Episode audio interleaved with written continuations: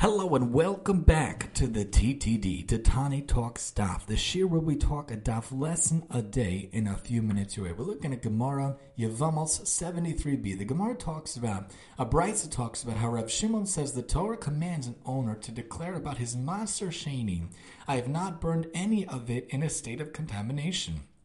In a state of contamination connotes both whether I was tame and the Maser Sheni was tahor, or whether I was tahor pure and the Maser Sheni was not tahor but was pure, what was impure tame. The focus, though, to think about is that of the idea of burning. How often in our life, how often in our existence do we see ourselves or other people burning bridges, whether it be relationships or interpersonal connections, or whether with companies or whether with neighbors. So often there's so many bridges that are burned. And the question is, what can we do about that? How could we avoid burning any bridges? How could we avoid repairing any bridges that might have been burned? I know many times I reached out for this concept I have, the Jewish Where's Waldo. And unfortunately, person after person, company after company says no.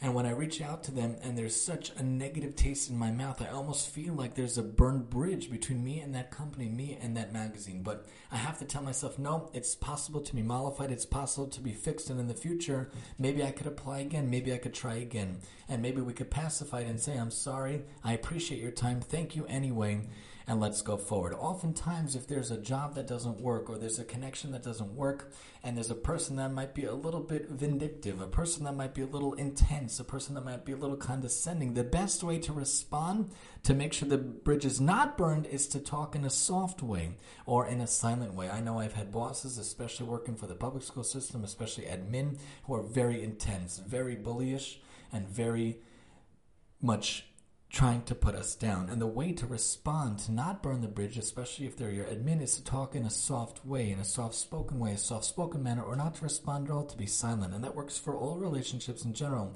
whether emailing or texting or WhatsApping make sure to respond in a soft way, a gentle way, a nice way, and maybe that could avoid burning any bridges in your life. So when we talk about here the Maser Sheni about burned, think about in your own life. Were there any bridges that were burned? Is there any way to fix it? And in the future, is there a way to avoid burning bridges in relationships, in jobs, in home life or friend life or beyond? There is a way we can do it. Soft spoken manner, soft spoken way of dealing with people oftentimes is a way to help that to help foresee and help stop any burn bridges in your life or the ones around you. Join us next time as we talk Yevamos 74 here on the TTD.